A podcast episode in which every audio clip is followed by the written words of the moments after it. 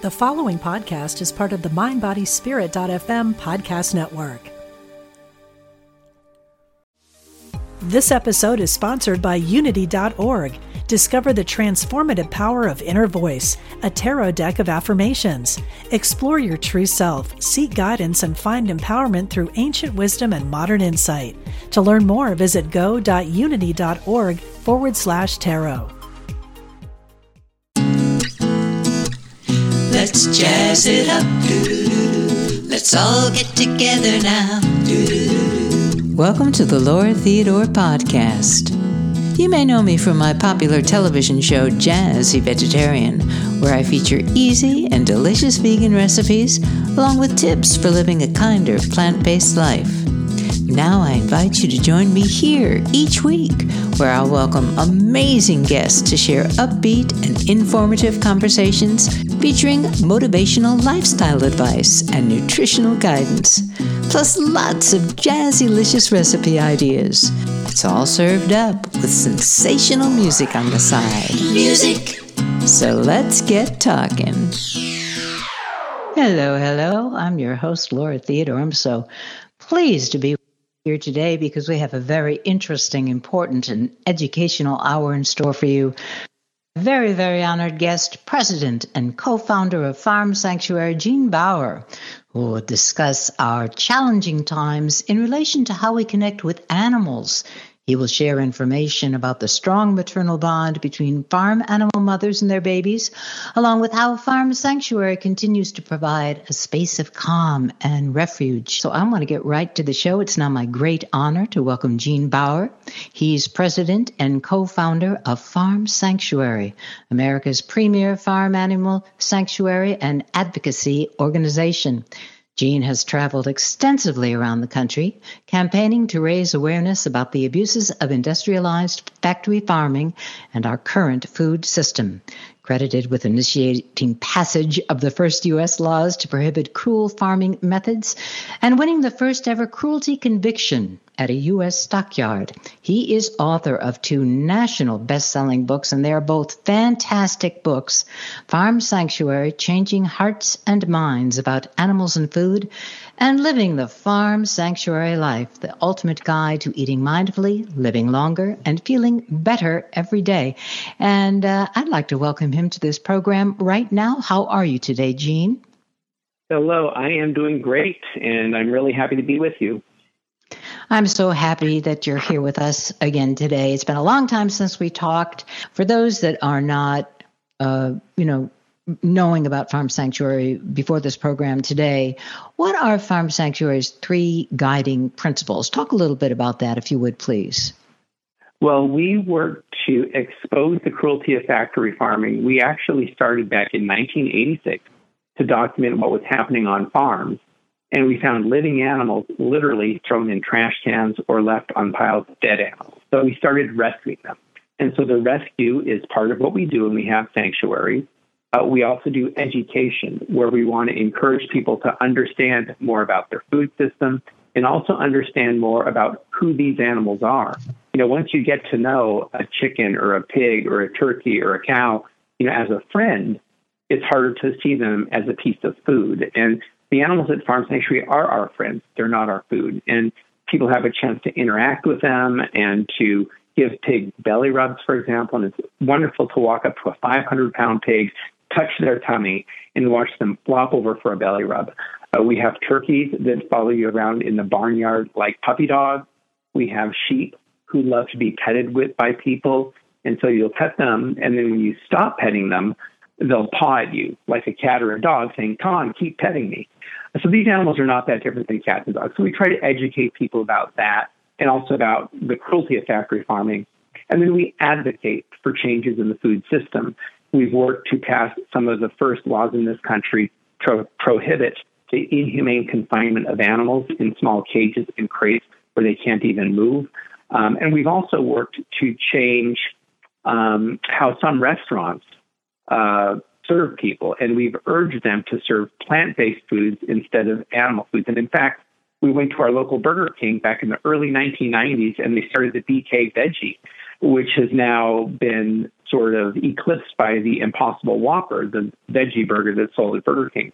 But yeah. we also try to change the food system. So we do rescue work, we do education work, and we do advocacy work.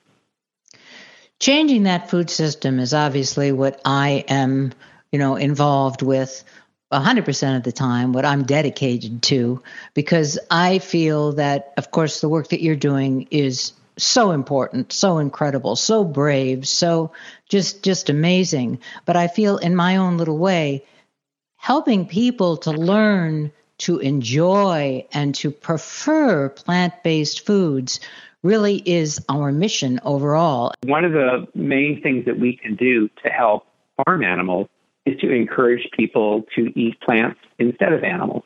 The reason that billions of animals suffer so terribly is to serve this consumer demand. And so, as soon as that demand starts shifting, I, I, think that animals, and in fact, the earth, and even farmers and farm workers will be better off. Um, but but food is very mm-hmm. important, yeah. and I, I really am grateful for the work you're doing to show people that vegan food is tasty, it is satisfying, uh, and you really don't miss anything when you eat plant foods instead of animal foods.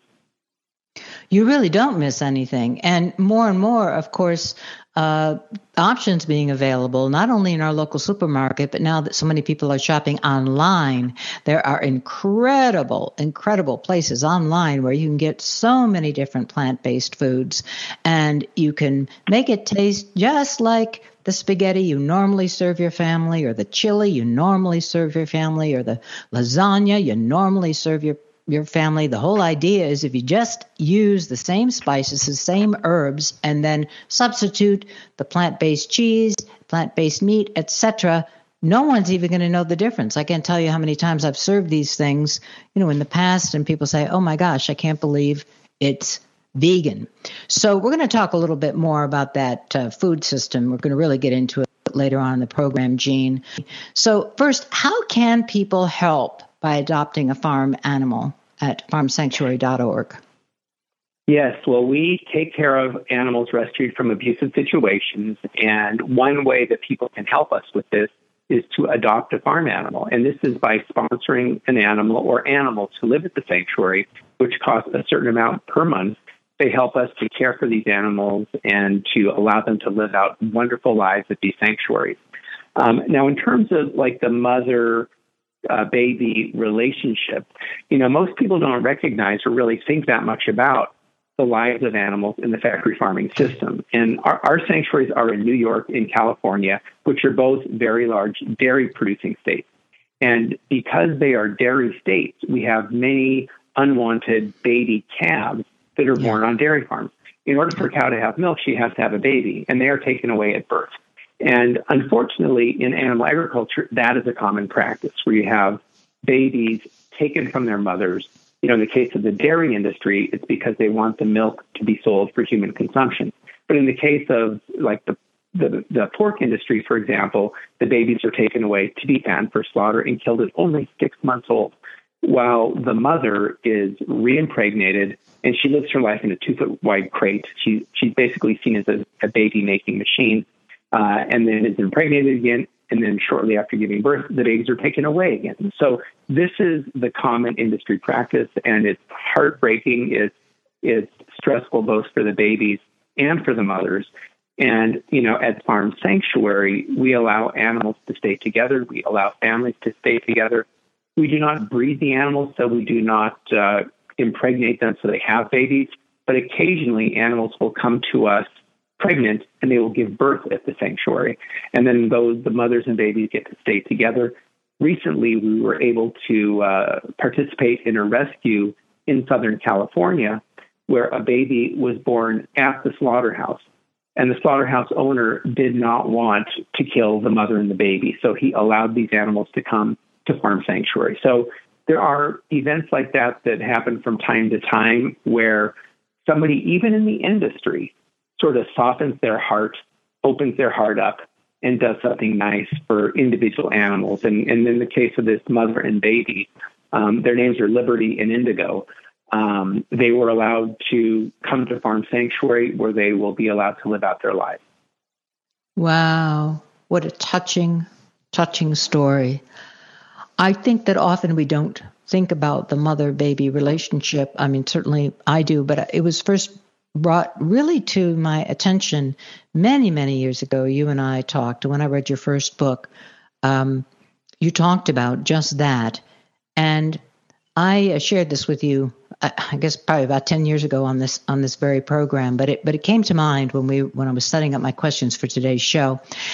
When I was a little girl, I used to spend time on my aunt and uncle's dairy farm. And of course, I just loved cows. And I didn't quite connect the meat and the cow. I, I, don't know why or how, but I didn't.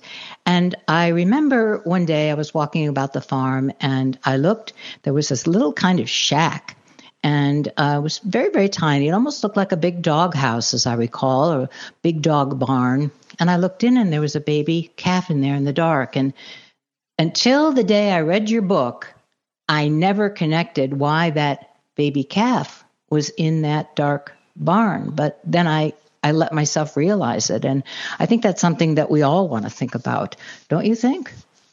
Yeah, well, I think most people want to be compassionate and they want to be humane. But at the same time, most people are unwittingly supporting this cruel industry through their food choices. So I think in some cases, people do want to be humane and would want to know. But in other cases, sometimes people say, don't tell me, I don't want to know, because they have a mm-hmm. feeling that it's problematic and they're afraid of change or they're afraid they're not going to be able to change. So that is one of the issues that we wrestle with on a regular basis is how do you communicate in a way that people are going to be able to open their eyes and to think about these issues without mm-hmm. getting defensive, without feeling bad about themselves, but also out without feeling defeated. Because, you know, one of the biggest obstacles for change is that people are afraid that they can't do it, that they cannot succeed. And we grow up being bombarded with messages that, for example, we need meat for protein, which is completely a myth. You know, we can do very well and perform at a very high level athletically on plant foods. And there's a movie called um, game changers, by the way, about high level athletes performing very well on a plant based diet. But we're also grown up told that for calcium, we need to drink cow's milk. Uh, otherwise, we're going to have calcium deficiency and we might get osteoporosis. But in countries like the United States, where we drink a lot of cow's milk, we also have a lot of osteoporosis. So if you just look at the empirical evidence, it's clear that you know, we do not need to eat animal products and that we can, in fact, thrive on a plant based diet. But we grow up believing otherwise. And so that is one of the myths that I think it's important for us in the plant based movement to address and, and also to demonstrate that we can live well and we can thrive without harming other animals. And, and once people understand that, uh, I think they're less afraid of change and then it comes down to providing recipes and tools like you do so well to empower people to eat in a healthier way that doesn't cause harm to other animals, but it's also good for ourselves, you know, because eating animal foods the way we do in the United States is causing enormous harm, cause, causing over a hundred billion of dollars in healthcare costs every year. Um, and so we could prevent diseases to ourselves. We could prevent the suffering of animals and we could also lighten our ecological footprint by eating plants instead of animals. In the United States, 10 times more acreage is used for animal agriculture versus plant based agriculture. And unfortunately, the same sort of trend and the same sort of destruction is happening around the world. In, in the Amazon, for example, where you have rainforests being cut down so that farm animals can either graze or so we grow soy and other crops to feed farm animals. So we can feed a lot more people with less land and fewer resources through plant based agriculture. So, you know, there's all the reasons that make a lot of sense, but but one of the big obstacles again is fear and and, and giving people the tools and the support to be empowered to eat in a way that is healthier and more aligned with their own humane values and their own interests instead of eating food that makes us sick.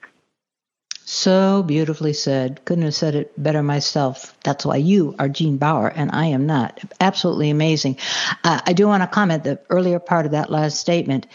that's part of what's going on from when we first had conversations, uh, you and I, that now there are so many different plant based milks that you can get. You can order them online.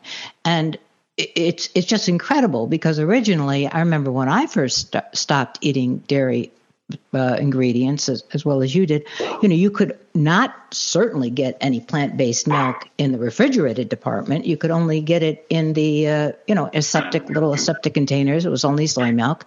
Now you can get every kind of plant-based milk that you possibly could ever imagine, and it's all there in the supermarket. So it really does make it a lot easier to tackle a plant-based diet than it was even five years ago what do you say about that? Oh, that is absolutely true. And in fact, you even have large dairy companies now starting to invest in plant based milk. And I think that's very positive. But yeah, back in the 1980s, when I went vegan, for soy milk, we used to have to mix powder with water to make soy milk. It was a lot yeah, harder back then. And, and now it's not just soy milk, it's also almond milk or coconut milk or oat milk or hemp milk. Um, there's all kinds of different alternatives to cow's milk. And there are even some companies, there, there's one in New York, for example, that I'm aware of, that used to be historic dairy that has now transitioned and is only doing plant based milks, usually out of like walnuts and other kinds of nuts. But, you know, there, there's these really good indicators of change where you have businesses and innovators who are recognizing that things are changing. And the bottom line is that we can feed more people in a healthier way without causing harm by shifting away from animal exploitation and animal agriculture to plant-based agriculture. And um, it's very, it's a very exciting time for the, the vegan movement. It's a very exciting time to see these businesses now investing in, in solutions you know, for, for many years, we've talked about the, the problems with factory farming, and we need to continue doing that and trying to stop the abuses. But we ultimately need to create solutions and opportunities for people in agriculture to make a living uh, by doing something that doesn't cause harm. You know, we, we are not anti farmer as vegans, we're anti cruelty. And in fact, we want to work with farmers to create solutions that are good for everybody. And, and I think about farmers and I think about slaughterhouse workers as well and how difficult those jobs are. Uh, could you imagine what it would be like to work in a slaughterhouse where for eight hours a day your job is cutting the throats of animals? It's horrendous. It's horrible. It it really it's harmful to people as well as it is to animals. And so I agree. ideally yeah. we could start moving to a whole new food system and, and there are some positive indications that we're starting to make steps in that direction. We're with the incredible Gene Baur, who's president and co founder of Farm Sanctuary. Now, every Thanksgiving, I can't help it, but I feel really sad. And I think that, you know, one of the first things I started with many, many, many, many years ago was not having turkey on Thanksgiving. So I hope you could maybe share just a, a little bit about how Americans and celebrate Thanksgiving in a wonderful way, not miss anything, but really be more mindful about it. Yes. Well, you know, Thanksgiving is a very difficult holiday for vegetarians and for people who care about animals. And so in 1986, we felt, you know, what can we do instead?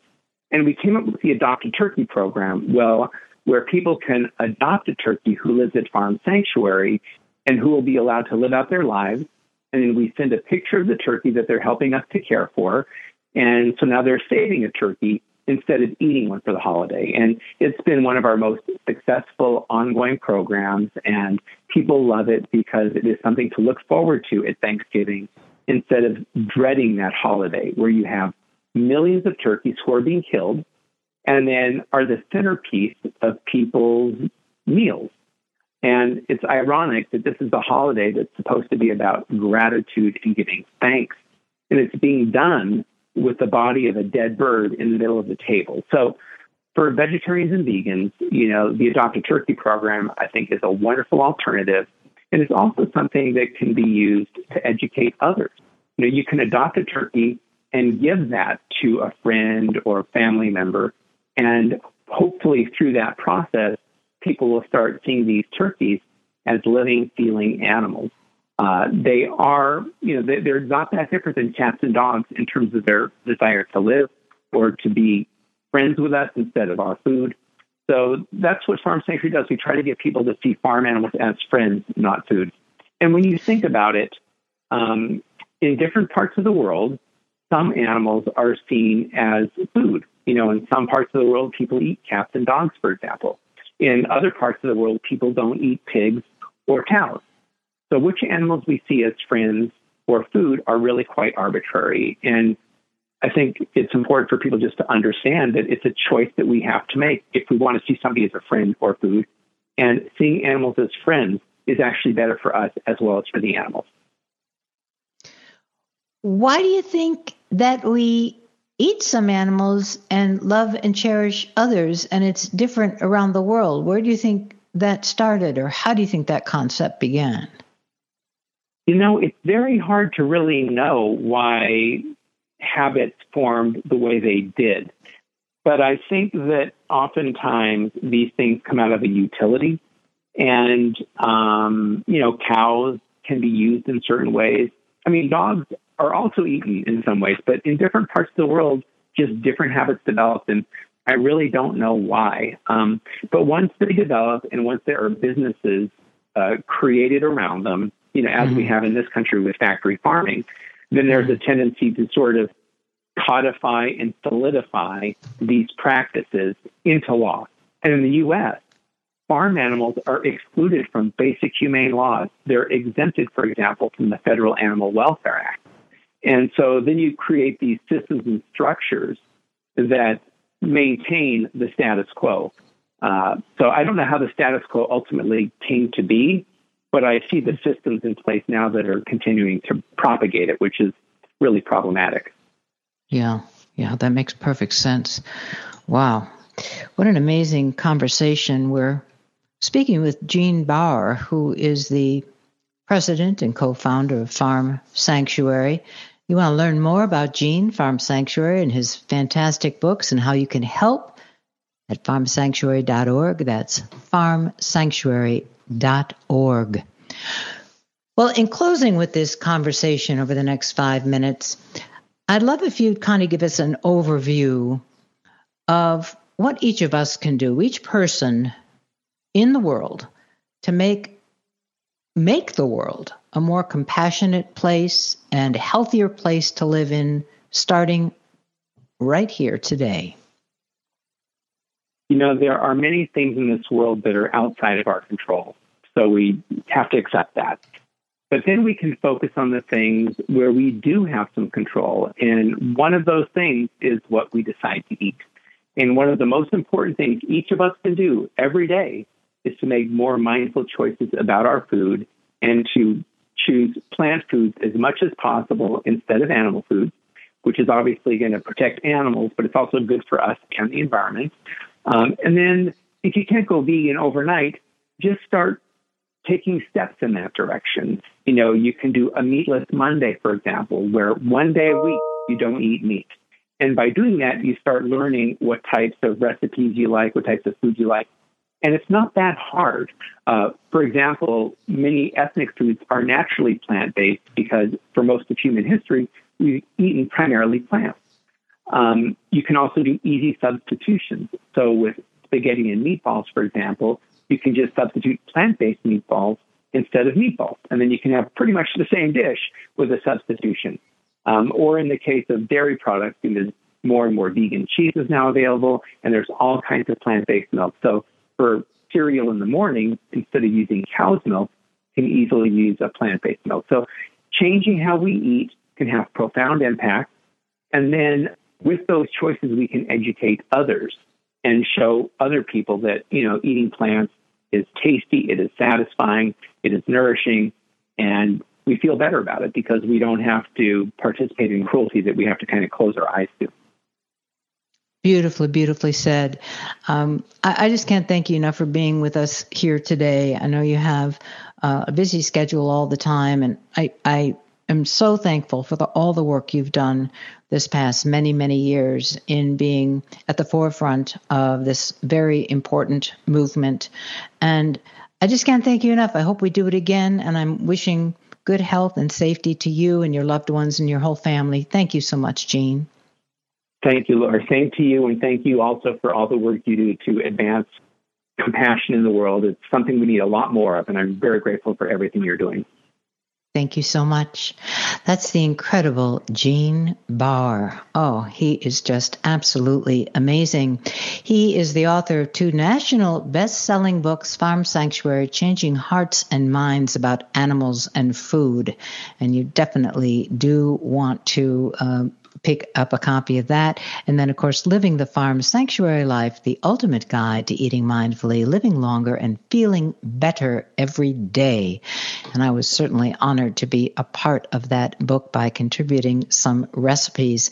And if you want to learn more about Gene and his books, and certainly more about Farm Sanctuary and how you can help Farm Sanctuary, you just want to visit farmsanctuary.org. That's farmsanctuary.org. Of course, visit them on uh, Twitter and Facebook, etc., etc. Oh, yeah, that was, man, that was amazing. Vegan and delicious. My recipe of the week. So, this recipe is fresh, it's fabulous, it's great for dessert, it's great for a snack, and it features ripe strawberries combined with a rich tasting cashew cream. Yeah, really good.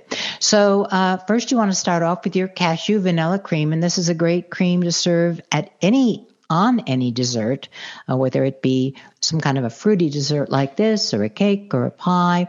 Uh, it's very, very tasty. It's also good if you have a crisp or a, a crumble for breakfast.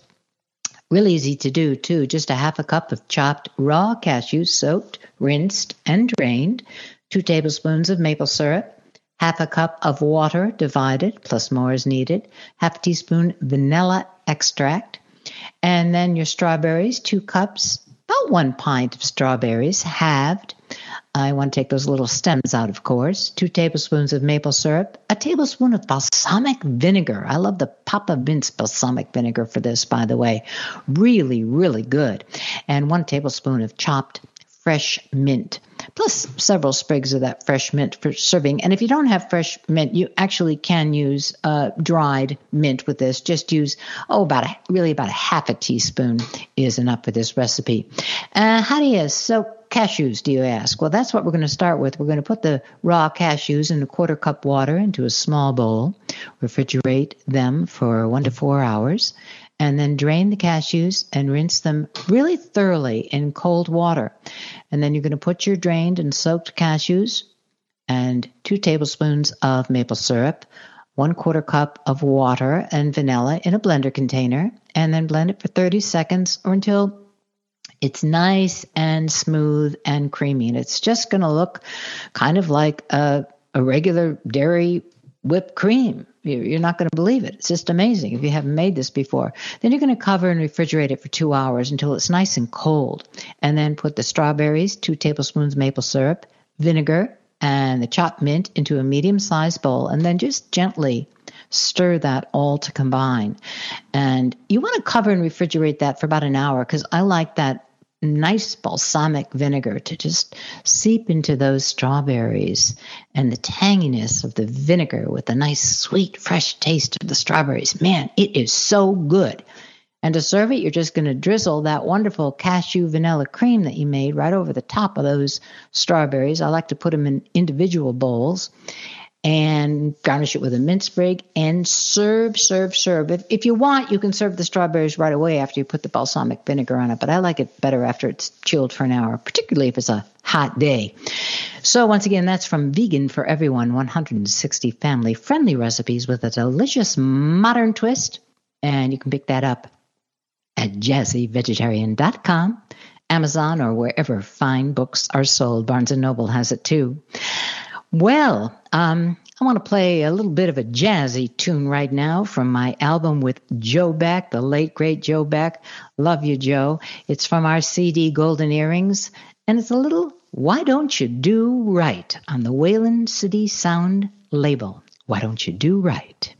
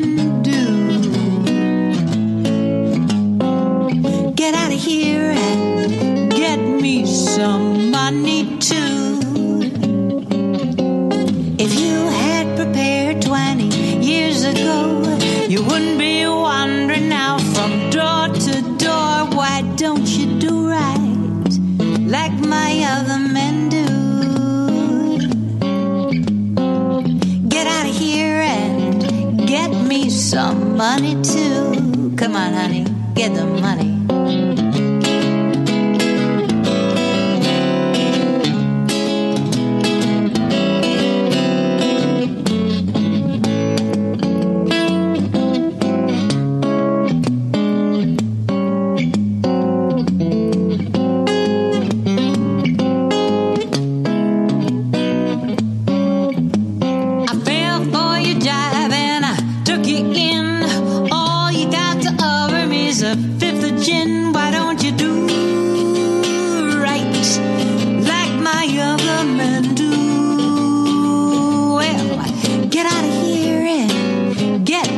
some money too. Why don't you do right like my other men do? like some other men do, like some other men do.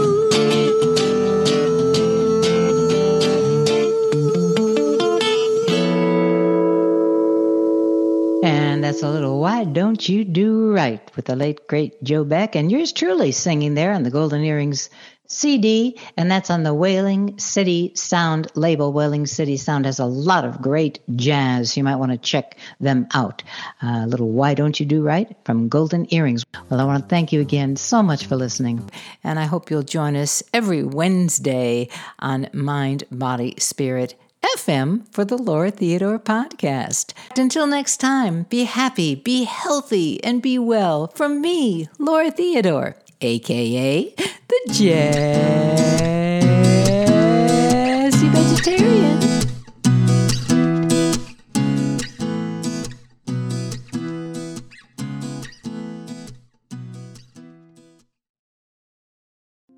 Hi, I'm Liz Winter, and I have been a medium and a spiritual development teacher for over 30 years.